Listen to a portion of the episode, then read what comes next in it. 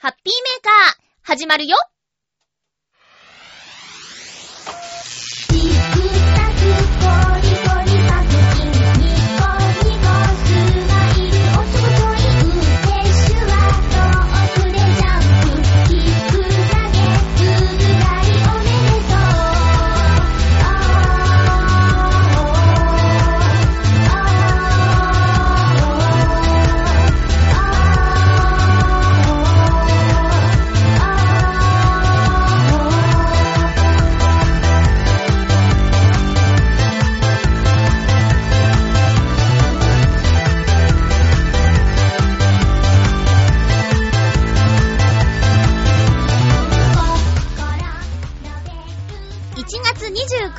まゆっちょのハッピーメーカー。この番組は、ハッピーな時間を一緒に過ごしましょうというコンセプトのもと、ちょあへよ .com のサポートでお届けしております。今回はね、話したいことがたくさんあってね、てんこ盛りになりそうですよ。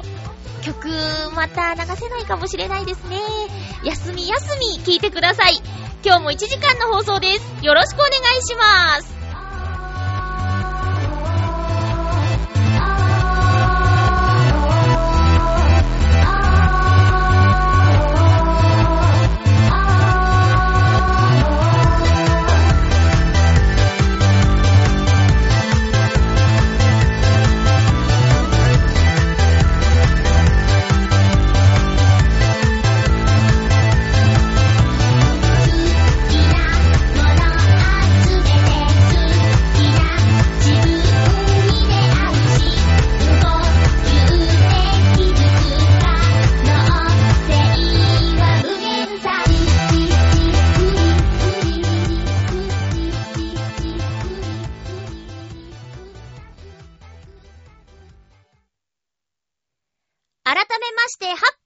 ゆっちょこと、あませまゆです。今日はまず、私がめちゃめちゃハッピーな気分になれた、ハッピーメーカーさんからのお便りをご紹介したいと思います。皆さん、久しぶりの、はじめましての方からのお便りですよハッピーネーム、アミューさんです。ありがとうございます。まゆっちょさん、ハッピーです。ハッピーです。先日、ブログでコメントさせていただきました。アミューと申します。ありがとうございます。ご返信いただきましてありがとうございました。なんて、ご丁寧な方なんでしょうね。えナレーションをされている番組を拝見し、声が素敵な方でしたので、うん、うん。えラジオをやられていないかなと思い調べてみたら、この番組のことを知りました。聞き始めたばかりなので、わからないことも多いですが、毎週楽しく拝聴させていただきたいと思います。よろしくお願いいたします。とのことです。嬉しい、嬉しいよ、嬉しすぎるよ。ナレーションしている番組ってなんだろうな何見てくださったんだろうね。いつっていうのもあるけど、今年に入ってからだったら、改札は私じゃない方がナレーションしているし、改札ガールがね、自らナレーションしているし、えー、ぐるっと浦安かな。ぐるっと浦安ですか？アミューさん聞いてますか？えー、もしぐるっと浦安だったら、私も、あのーね、この通り、ラジオをやっているんですけど、出演されている、洋一郎さんも、このチョアヘヨ .com で番組をやっているので、ぜひ、そっちはおすすめしていいのかな？あの、テレビの洋一郎さんとラジオの洋一郎さんは、ちょっとテイストが違うけど、それでも、あの、面白い番組なので、ぜひそちらも聞いてください。すっごく嬉しいんですよ、これね。あのー、エンドロールに、多分、ナレーター、あませまゆって出していただいてたり、もしかしたら番組冒頭に出てるかもしれないんですけど、まあそれを見て、声を気に入ってくださって、追いかけてくれたっていうのがね、めちゃめちゃ、めちゃめちゃ、この一年で、あ、この一年、今年に入って一番、あ、そしたら、まだ1ヶ月ぐらいしか経ってないね。いや、もうここ最近の、嬉しかった出来事ランキングトップ3に入りますね、この出来事は。えー、な、ナレーターをやっていてよかった、ラジオをやっていてよかった、っていう、本当にありがとうございます。もしね、もしかしたら、こう、そういうことに気づいてくれた人がいたとしてもですよ。あの、お便りを出そうというところまで、行かない方の方が多分多いと思うんですけど、アミューさん、そのね、行動がこんなにも誰かをハッピーにしているんですよ。すごいんです、アミューさん。ありがとうございます。あのー、わからないなぁと思ったことがあったら、えー、ぜひメールで質問なりなんなりしてください。えー、10年、500回ぐらいやっている番組なので、ちょっとね、私も、あのー、流れでやっちゃってるところがあると思うので、その小さな疑問がまた嬉しかったりもするかもしれませんので、えー、ぜひ、お便りまたよろしくお願いします。アミューさん、これから、えー、番組、ごゆるりと、ゆるゆると聞いてくださいね。ありがとうございます。ほんと嬉しかったんですよ。はい。ということで、オープニングからちょっと、あげあげな。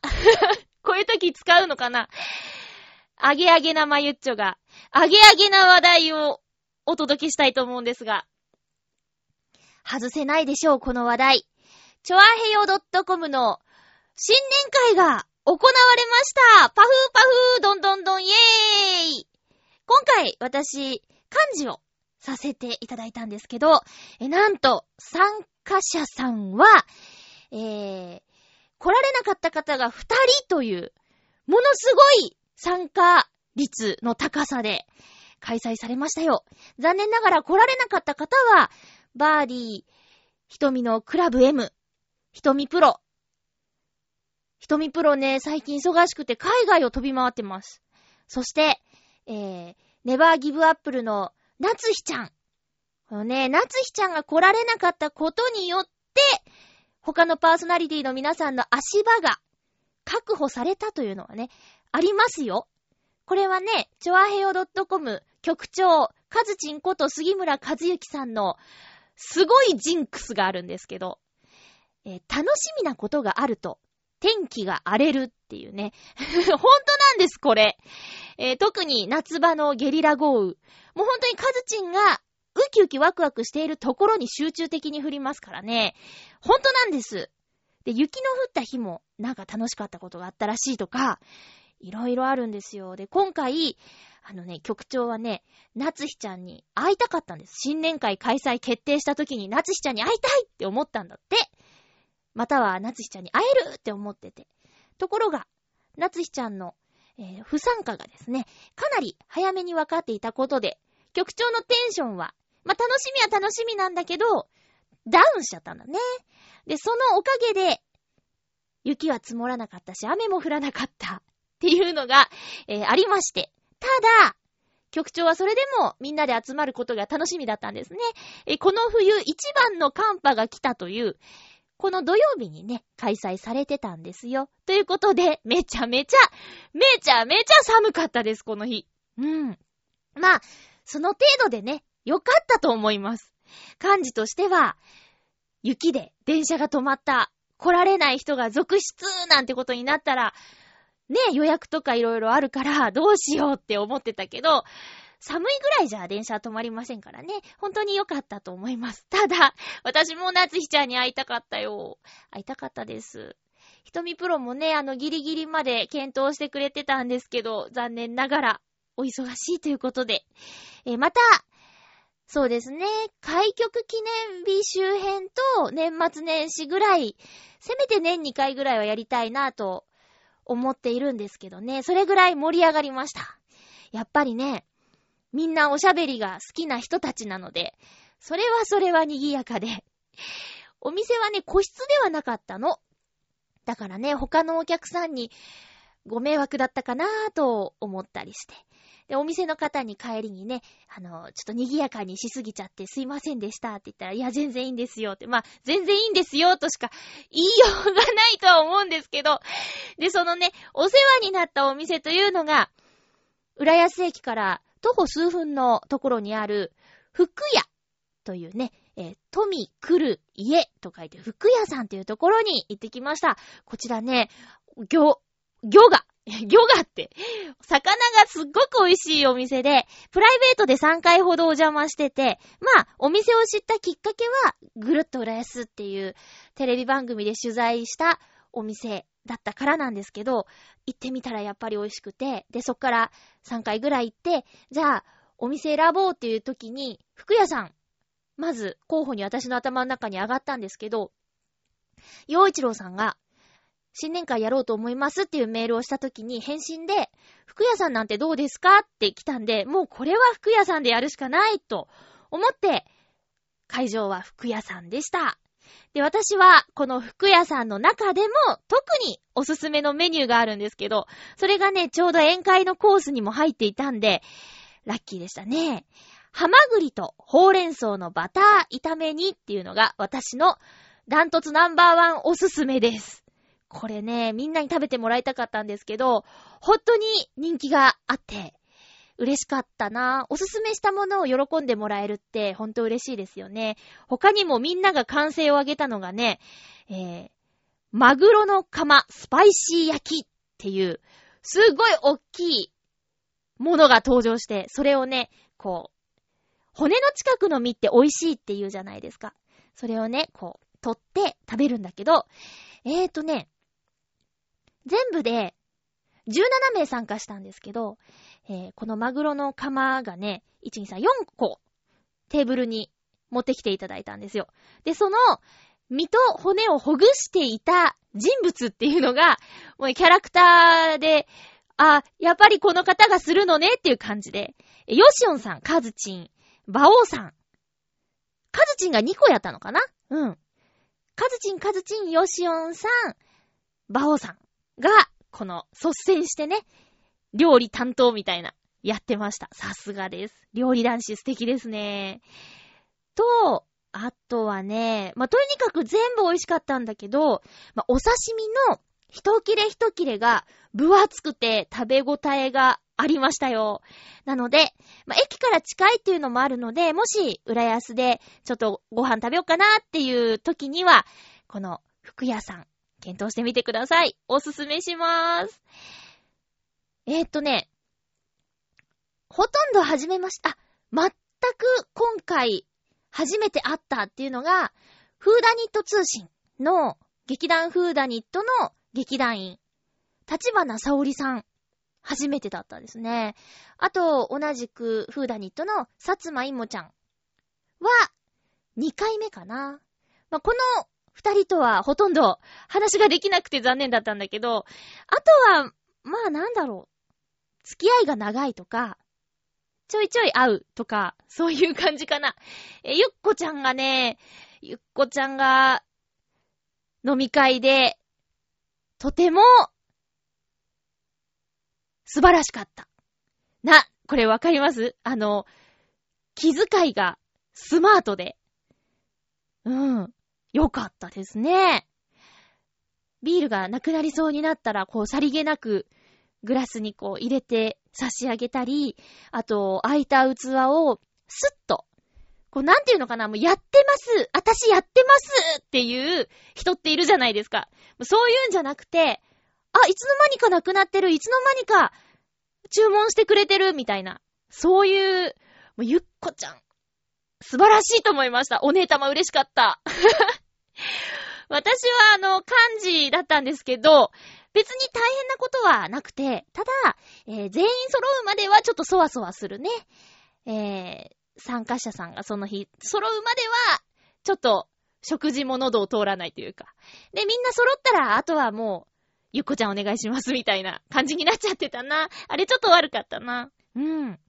そんなこんなで、えー、チョアヘオ新年会、一次会は福屋さんで、およそ2時間ですね。あっという間でちょっと足りなかったですね。時間的にはね。うん。そしてそっからですね、あのー、二次会、急遽決まったというか、まあ、なんとなく行っちゃうみたいなことは言ってたんだけど、えー、孤独のグルメっていう番組、ドラマ知ってますか皆さん？その孤独のグルメの、えっと、第一シーズンで取り上げられたお店が浦安にあるんですよ。で、ドラマで取り上げられた際は、新浦安にあった、ロコディッシュさんというお店なんですけど、こちらの静岡おでん。これが、えドラマで取り上げられてました。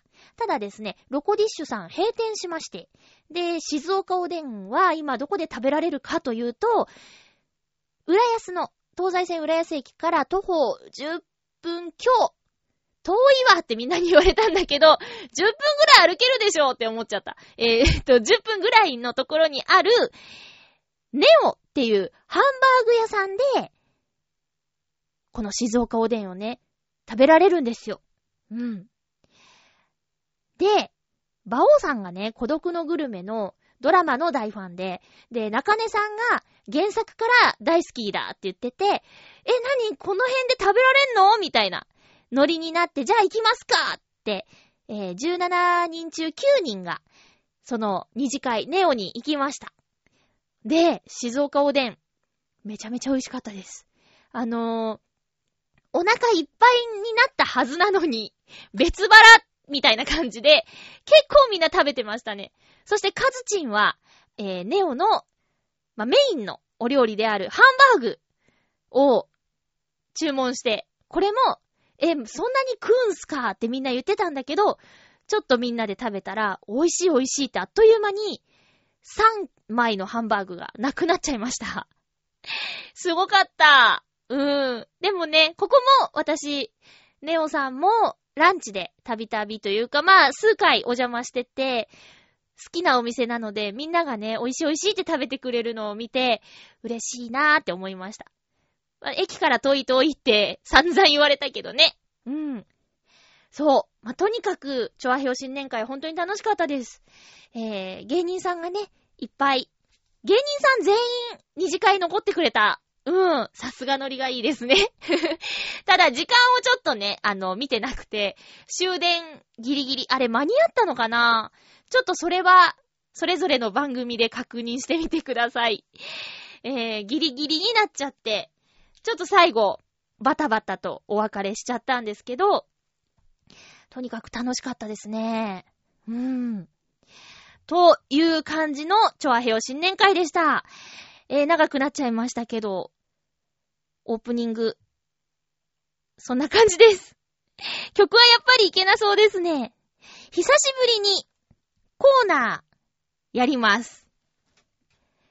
ハッピーモーグモグもしかしたらアミューさんは初めてのコーナーかもしれません。のでコーナー説明をしましょう。えー、このコーナーは、私がお菓子を食べて、美味しい思いをするコーナーです。違う。元はね、あの、何々って予告しといて、リスナーの皆さんと一緒にせーので食べるコーナーだったんですけど、ちょっと最近、その辺、ゆるくなってますね。また、予告したお菓子を一緒にもぐもぐしますか？なんかね、あまりにも反応がなくて、私一人で食べてんじゃないかなーって、ちょっとね、寂しくなっちゃって、一緒に食べるのやめちゃったんです。うん、なんとなくね。さあ、今回、なぜ、このコーナーを久しぶりにやるかというとですね、えラジオネーム、ハッピーネーム、クラマテングさんからお土産をいただきました。京都土産。ドスエ？京都土産の、ネスレキットカット、生後院八つ橋。でいいのかな？生後院八つ橋。クラッシュした八つ橋練り込みのキットカットということで、いただいちゃいました。ドドドン。ドドドン。だし、あ、これラジオで言いましたね。京都に昨年行った時にお土産買ってきて、で、八つ橋が食べたいって言われたから、八つ橋を会社のね、えー、仲間に買ってったんです。そしたら、渡したら、あの、これは八つ橋じゃないって言われたの。で、え、八つ橋だよって言ったら、あんこが入ってないって言われて、それは生八つ橋だろうがよみたいな。私は八つ橋って言われたから、硬い八つ橋を買ってったの。あ思い出した。いたじらでもそういう話してた。八つ橋って言ったら生だろうって、吉野さんが言ってた気がする。私は生八つ橋は生八つ橋。八つ橋はこの硬いやつだと思っておりますが、皆さんいかがでしょうか？今回は、このいただいたのは、この硬い八つ橋が砕かれて、クラッシュしたその硬い八つ橋がチョコレートの中に入っているという、キットカットです。いただきます。うん。うんひい。うん。うまいすっごい生八つ橋じゃなくて 八つ橋の、あの、シナモン日記？うん。の、感じが、ぐっとくる。すっごい好き、これ。美味しい。京都でしか買えないのかな？ねえ。これはいいよ。もし見かけたら。まシナモンって好き嫌いが結構あるものだからどうかな。私は大好きなので、これは、めちゃめちゃハマりますね。ツボです。クラマテングさん。クラマテングさん、メールはくださったことないリスナーさんですよね。えー、ぜひ。あの、お会いしたこととかあるんですけど、うん、イベントとかによく来てくださるのでね。クラマテングさんどうもありがとうございます。ごちそうさまでした。皆さんも、え、京都近くに住んでいる方、なかなかね、自分の地元の食べ物って買う機会ないかもしれないけど、地元の方はぜひ、そして旅行とかに行った方は、お土産に買うといいと思います。うん。ということで、ハッピーもぐもぐのコーナーでした。ここで一通普通歌をご紹介しましょうかね。えー、っと、コージアットワークさん、ありがとうございます。まゆっちょハッピー、ハッピー。前回の大雪の話、説明不足でしたが、20センチも雪が積もっていたのは、水辺の護岸壁の下。吹きつけてきた壁に当たって雪が溜まり、こんもりと雪の深い場所が出来上がっていたようです。都心でもいくつか条件が重なると、このようにまるで落とし穴のような場所ができる可能性があるので、要注意ですね。ということで、ありがとうございます。気象庁の発表では、都心ではおよそ8センチくらい積もったっていうことだったんですけど、あのー、コージアットワークさんのお便りでは、なんか、埋も、埋もっちゃった？埋もれちゃったみたいなことが書いてあってね、そんなに積もるんですか？みたいなことだったはずなんですけど。なるほど。そういう斜めになってるようなところだと、そうですね。ただ平らに積もってくんじゃなくて、うん。風で吹きつけられてってなるほど、わかりました。ありがとうございます。あ、そうだ。私、ミッチェルさんに会ったら、聞こうと思ってたことがあったのを思い出しました。この文章だけで、なかなかそのさ、えー、どういう状態なのかを説明するのって、今回のね、あの、コージアットワークさんがフォローしてくれたような感じで、わからない部分もあるじゃないですか。それはあの 受け取る側の問題ももちろん、もちろんありますよ。うん。っていう出来事がですね、ちょっと、ミッチェルさんのラブミッションっていう番組の中のボイスドラマ、願いをかけた流れ星の中で、ちょっと私的に、ん？それはどういう体制？っていうのがあったんですよ。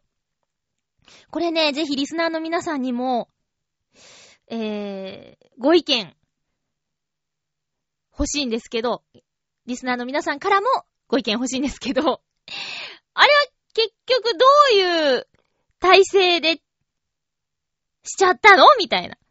っていうのを、あったら聞こうと思ってて、この一週間で2回ミッチェルさんに会ったのに、聞きそびれてしまいました。あー、しまったな。あー、なんか、気になってた虫が、ムズムズしてきたよ。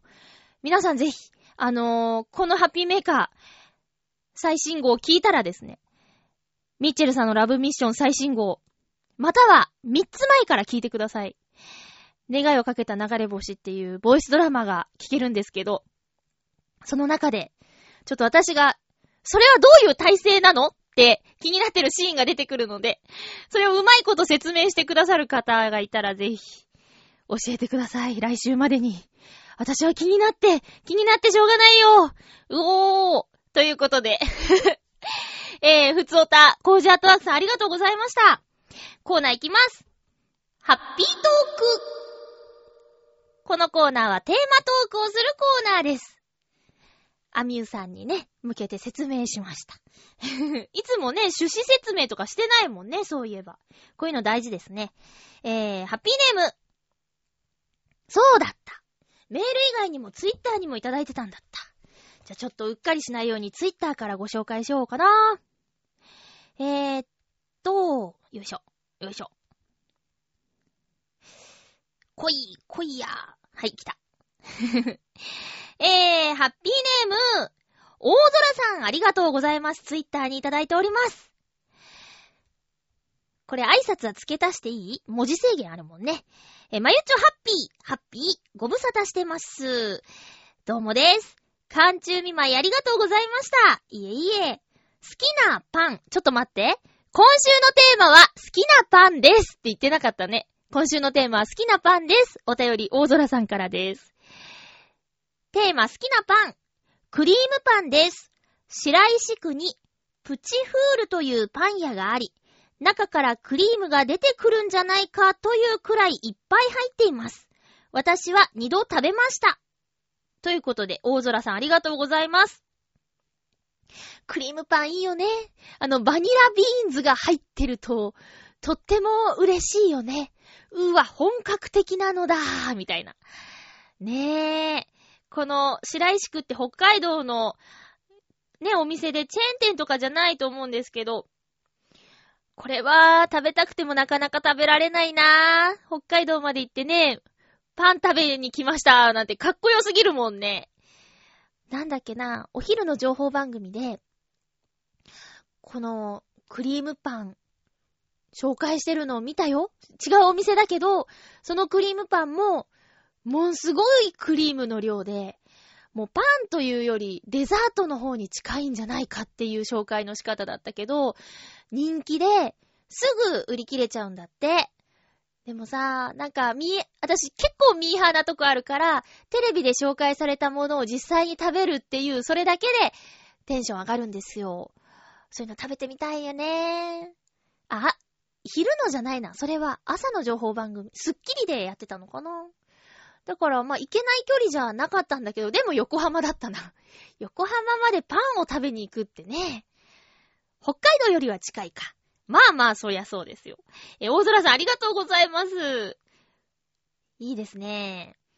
そしてツイッターに、ハッピーネームブルユニさん、ありがとうございます。え、私の好きなパン。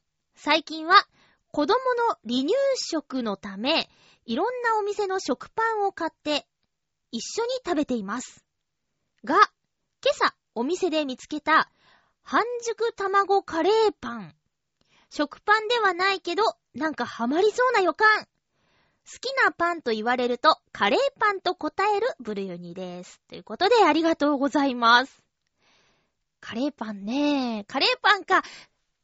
中のカレーが辛くなければ食べられる。えー、カレーパンと聞いて、まず思い出してしまったのが、ミスドのカレーパン。しかも、半額セールの時の、というか、100円、120円セールの時のカレーパンって、元値から随分安くなってるんですよ。確かね、通常200円を120円とかで買えるんじゃなかったかな。だからね、まあ、ミスドはよく朝ごはんに、まあ、行くとしたら使うんだけど、そういうセールの時に、カフェオレとカレーパンみたいなね。ずるいでしょ？ずるいね、私ね。あ、じゃあじゃあじゃあじゃあ、甘いのと、そのちょっとお惣菜的なやつが食べたいから、えー、その朝セットみたいなのがあるんですよ。朝セットでカレーパンつけて、で、そのセールで、まあ、ポンデリングが好きなので、ポンデリングつけて、みたいな。ドーナツ二つみたいな。そんなことやっちゃいます。あの、辛いのが苦手なのでね、美味しそうには見えるんですよ。こんがりきつね色でね。だからね、食べてはみたいんだけど、もし辛かったら、どうしようっていうのがあってね、なかなか、その、パン屋さんのカレーパンに手が出せないでいるんですけどね。たまに甘口、辛口って親切に分けてくれているお店もあるので、そういう時は怖がらずに行けるんですけどね。うん。ブルーニさん、そうか。お子さん、離乳食ですか？もう早いね。いやー、嬉しいんですよ。司会をね、させていただいているご夫婦のところのお子さんってなると、まあなんか、感慨深いですよね。嬉しいな今度、ちょっと個人的に、お子さんの写真とか、見せてほしいなメッセージありがとうございました。このようにですね、ツイッターでも、あの、お便り受け付けておりますので、えー、もしお時間がないよという方がいらっしゃったら、ぜひ、えー、ツイッターでお願いします。お手軽な感じでね、よろしくお願いします。さあ、メッセージご紹介していきましょう。えー、っと、ハッピーネーム、ドサンコさん、ありがとうございます。本当になんか、あれね、気合い入れて、今年参加してくださってるね。無理のない範囲で。あ、違うハッピーネームドサンコさんじゃない。えー、こんばんは。こんばんは。雪下ろしの筋肉痛が2日後に来た、メンソーレドサンコ2013です。そうだ。ハッピーネーム変わったんだった。え、今週は夏日さんがお休みだったので、ペンネーム短縮の件は保留です。ああ、そうですね。そうだった。えー、この新しいラジオネームどうですかっていう質問だったんですけど、先週。あのー、素敵だけど、長いっていう風にね、私言ったんですよね。えー、そしたら、あのー、名付け親の夏日さんに、夏日ちゃんに、こう、ちょっとこう、短縮バージョンも考えてもらおうかな、みたいな話を振っていました。そうでした。えー、テーマ。教室のストーブで温めた給食のコッペパンは最高に美味しいです。っていうことなんですけど、えー、ありがとうございます。思い出の味ってことですかね。今も給食を食べられるお仕事をされているのかなどっちでもありですよね、それはね、この感じ。ちょっと本当に、この一文だったので、それ以上追求できないんですけど、えーと、給食のパンは私も好きだったよ。えーとね、たまに、あ、そうだ、でも苦手な人多いと思うんだけど、干しぶどうが入ったパン、コッペパンとかあって、私は好きだったから嬉しかったけど、べーって、やだなーって言ってる人も結構いた。あとはね、うちの小学校、中学校では揚げパンはなかったな。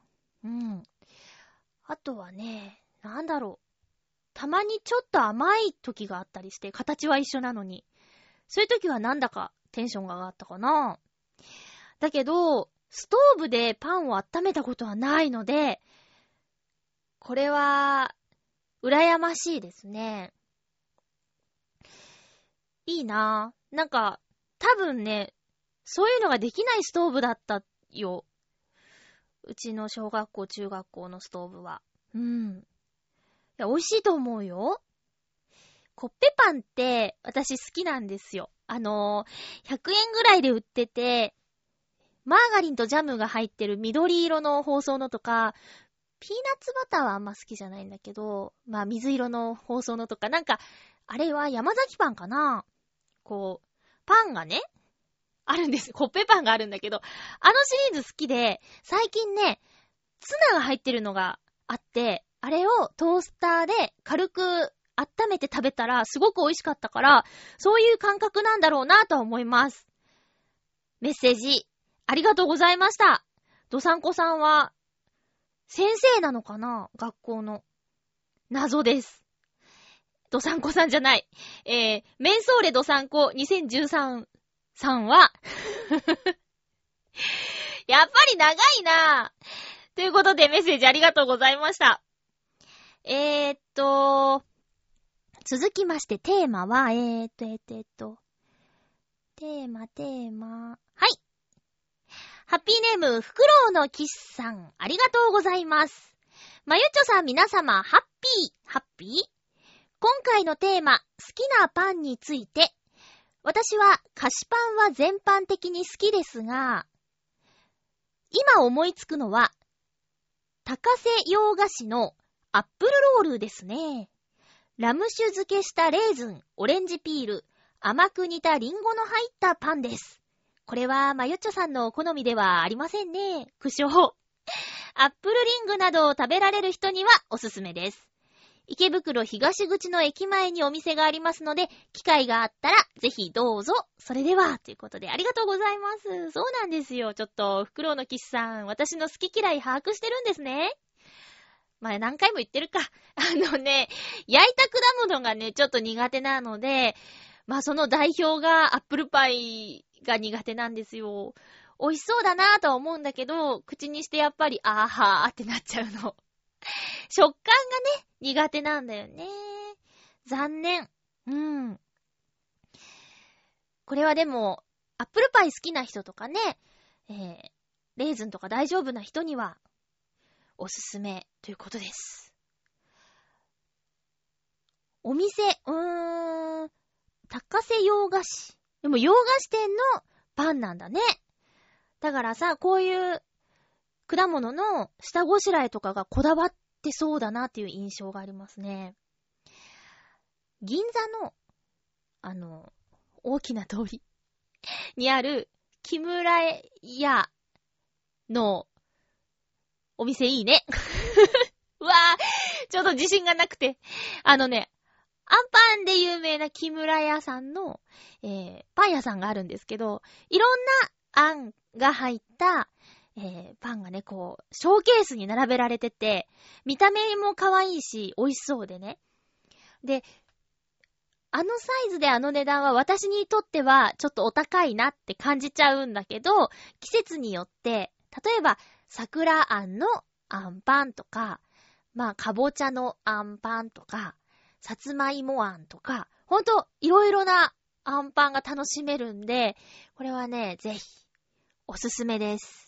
まあ、有名すぎて、あの、知ってるよっていう声も聞こえてきそうなんですけど、あそこは、あ、パン屋さんに来たーっていう感じがしますね。あと、意外と、実は、すごいパン屋さんだったんだっていうのを最近気づいたお店は、東京メトロ浦安駅の改札出てすぐのところにあるお店、パンでいろんな賞を取ったりもしているそうですよ。ここもね、ちょっと割高な感じがするんだ。うん。でもね、買って食べてみたら、やっぱりね、美味しいの。うん。ちょっと自分で贅沢しちゃおうかなっていう時は、買って食べちゃいます。イートインもあるので待ち合わせにもおすすめですよ。あとはね、えー、これもぐるっと浦安で登場したお店かな？メイナっていうお店があるんですけど、これね、紹介した当時は富士見っていう、あ、リスナーさんごめんなさい。今ね、浦安市内の話をしています。チョアヘオ .com は浦安に本部がありまして、つい浦安の情報も発信しているわけなんですが、え富士見っていう地域は、えー、ディズニーランドのある舞浜方面に近いところですね。富士見にあったメイナという、ハード系のパンが得意なお店っていう風に紹介したんですけど、えー、ハード系のパン、つまり、フランスパンとか、そういう、ちょっと、なんだろう、周りが硬いパン、ハード系のパンが得意なお店なんだって。で、こちらのお店が、結構前だけど移転して、堀江に今あります。堀江の、えー、元カッパっていうラーメン屋さんの後に入ってますね。カッパがなくなってたことには衝撃を受けましたけど、なんとその好きなラーメン屋さんに好きなパン屋さん、メイナが入ってることにも驚きました。あの場所には何かあるのかもしれないですね。ということで、浦安でおすすめのパン屋さん2つでした。まあ他にもあるんですけどね。リオンライズさんというパン屋さんはしょっちゅうぐるっと浦安に登場します。何かあるんでしょうか？んーん でも私、リオンライズさんまだ行ったことないな。今度行ってみようかな。うん。いろいろあります。はい。続きましてお便りご紹介しましょう。テーマにいただいています。ハッピーネーム、コージアットワークさん、ありがとうございます。まゆっちょ、ハッピー、ハッピー。最近の私のお気に入りは、パスタと同じ小麦粉、デュラム、セモリナを使って焼いた、チャパタです。外はパリ、中はもちもち。これに切れ目を入れて、スライスしたブルーチーズと生ハム、ルッコラなどを挟むと、もう、たまりません美味しいパン屋さんも見つけたし、多分私は当分これにハマりっぱなしだと思います。ということでありがとうございます。チャパタって、聞いたことあるぞなんだろう。なんか、なんだっけな。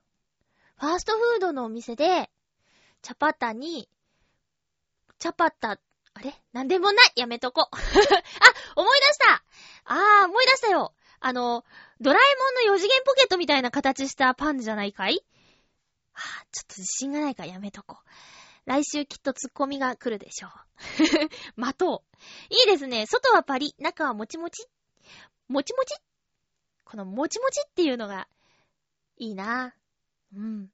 あ、そういえば、パンといえば、ゆっこちゃんがね、パン焼き器を買って、作ったパンを食べさせてもらったけど、パン焼き器いいね。うん。家であの焼きたてのパンが食べられるなんて、すごい贅沢だと思う。持ってる方、いる？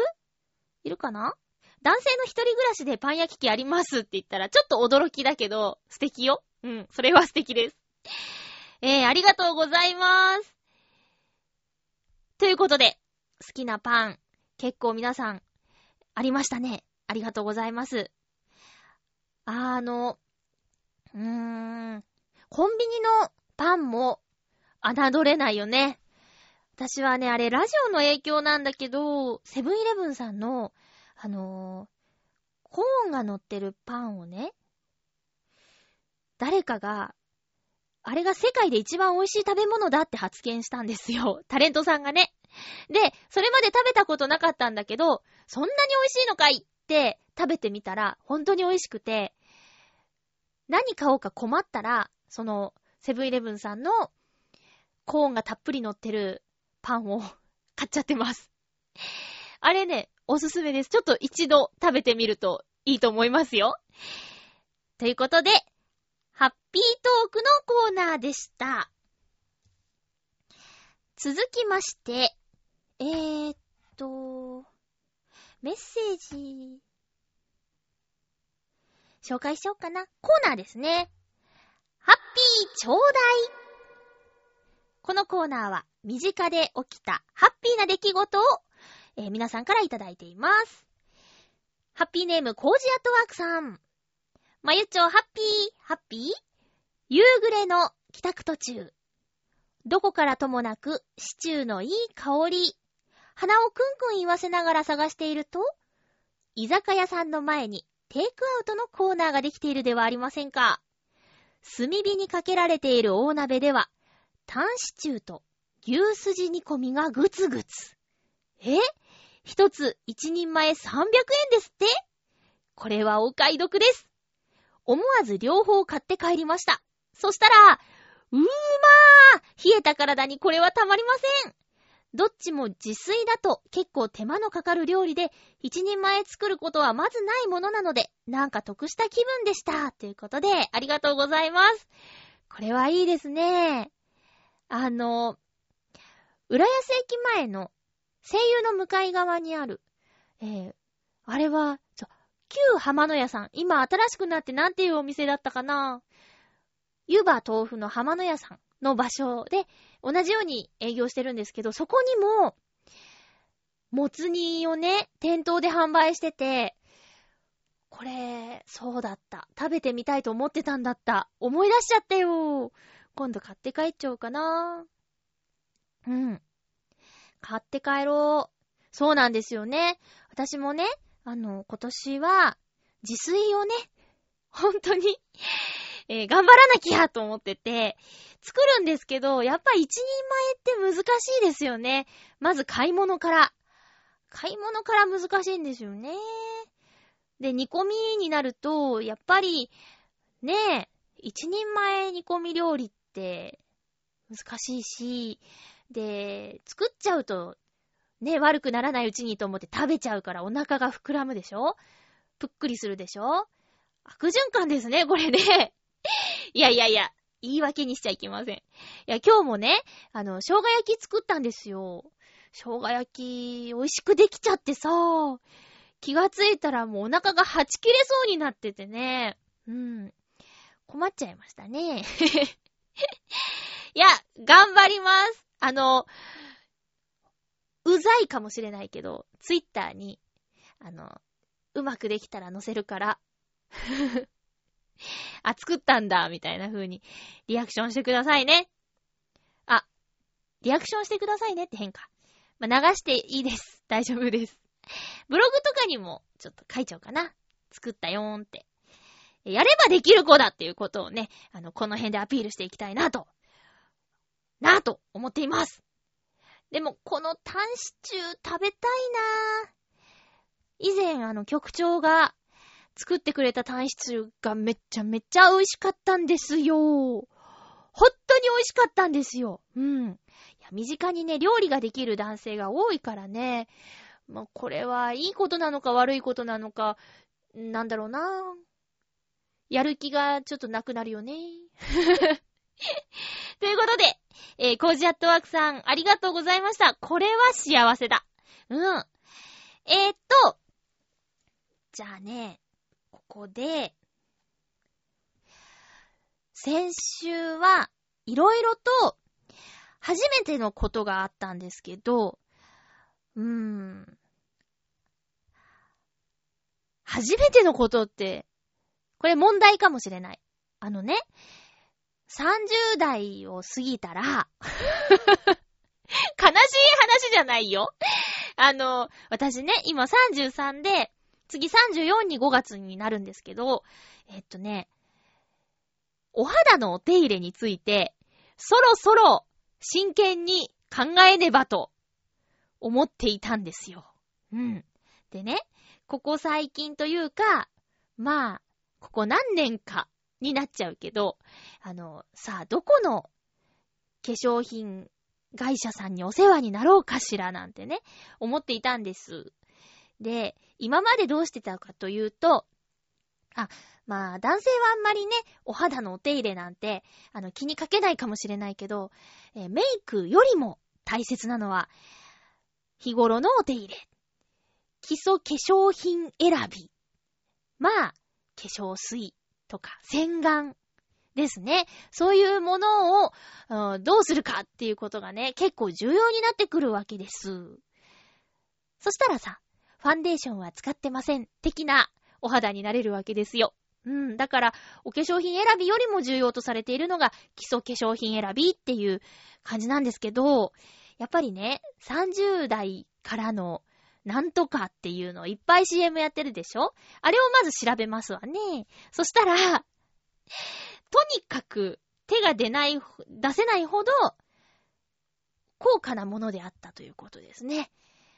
あとは、こう、とても効くんだけど、あの、やめちゃうと大変みたいな口コミを読んで、高くてやめられないなんて怖すぎるって、そこがちょっと選択肢から外れたのね。うん。で、えっと、次にいいなと思ってたのが、ファンケルっていうね、無添加の化粧品、化粧品を扱ってるお店なんだけど、じゃあここにしようと。以前母親が使ってて、ちょっと使わせてもらってた時期もあって、あの別にね、あれもせず、会ってないこともないっていう感じでね、お店に行ったんです。私、お化粧品とかをほとんど買ったことがなくて、その一番のハードルがね、そういうカウンターでお話をするのが、ちょっと恥ずかしいっていうのがあってね。で、なぜなら綺麗なお姉さんが接客してくれるじゃないですか。で、そこにね、もうほとんど何の手入れもしていないような女がいて、この人、うわーって思われたりね、こう接客終わった後で、さっきの客もひどいんだよ、なんてネタにされちゃうんじゃないかな、なんていう、なんだろう、これもちょっと自意識過剰ですね。あの、っていうのがあって、ずーっと行けずにいたんだけど、今回行ったらね、なんと、男性店員さんが接客してくれたんですね。で、最初、え？ー、と思ったけど、あの、どうやら、あ、僕全然見れますよって言って、お客さんが抵抗あったら女性スタッフ呼んできますけど、みたいな感じだったんで、いや、むしろ男性のが気楽だわと思って、その方に色々と見てもらったんですけど、あれやりましたよ。人生初のお肌チェック。なんですかね、水分量とか、あの、キメの細やかさとかを、こう小さなカメラを肌にピッと当てて、撮影しちゃって、えー、標準のなんていうのかな、見本の肌と比べて、えー、私の肌は今どれぐらいなのかっていうのをね、チェックするっていうのをやりました。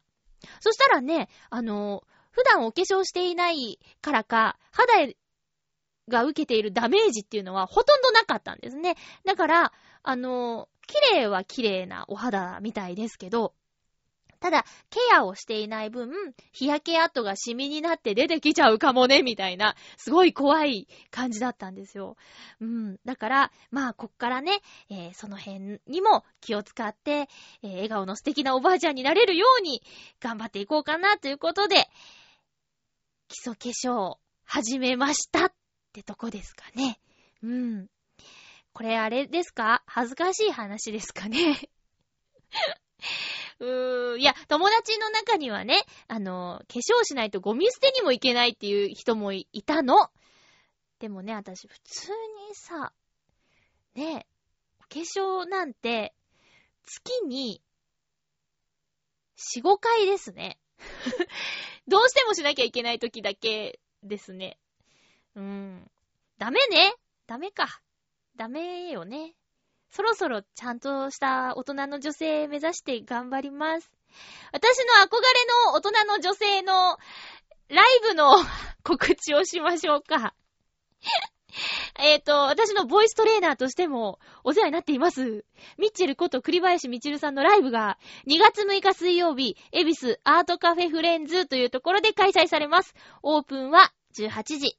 スタートは19時半からと20時30分からの2ステージです。チケットは3000円、プラスドリンク500円、つまり3500円ですね。えー、2月6日水曜日、エビスアートカフェフレンズ、栗林みちるさんのライブの告知でした。いい先生なんです。でも先生って言うと、やめてって言われちゃうからね。あの、先生じゃない、同志だからって言われて、またうるっとしちゃいました。え、ミッチェルさんのブログ、チョアヘヨのブログからリンクもありますので、えー、詳しいことはミッチェルさんのブログへ、えー、見てください。もう一つ告知したいことがあります。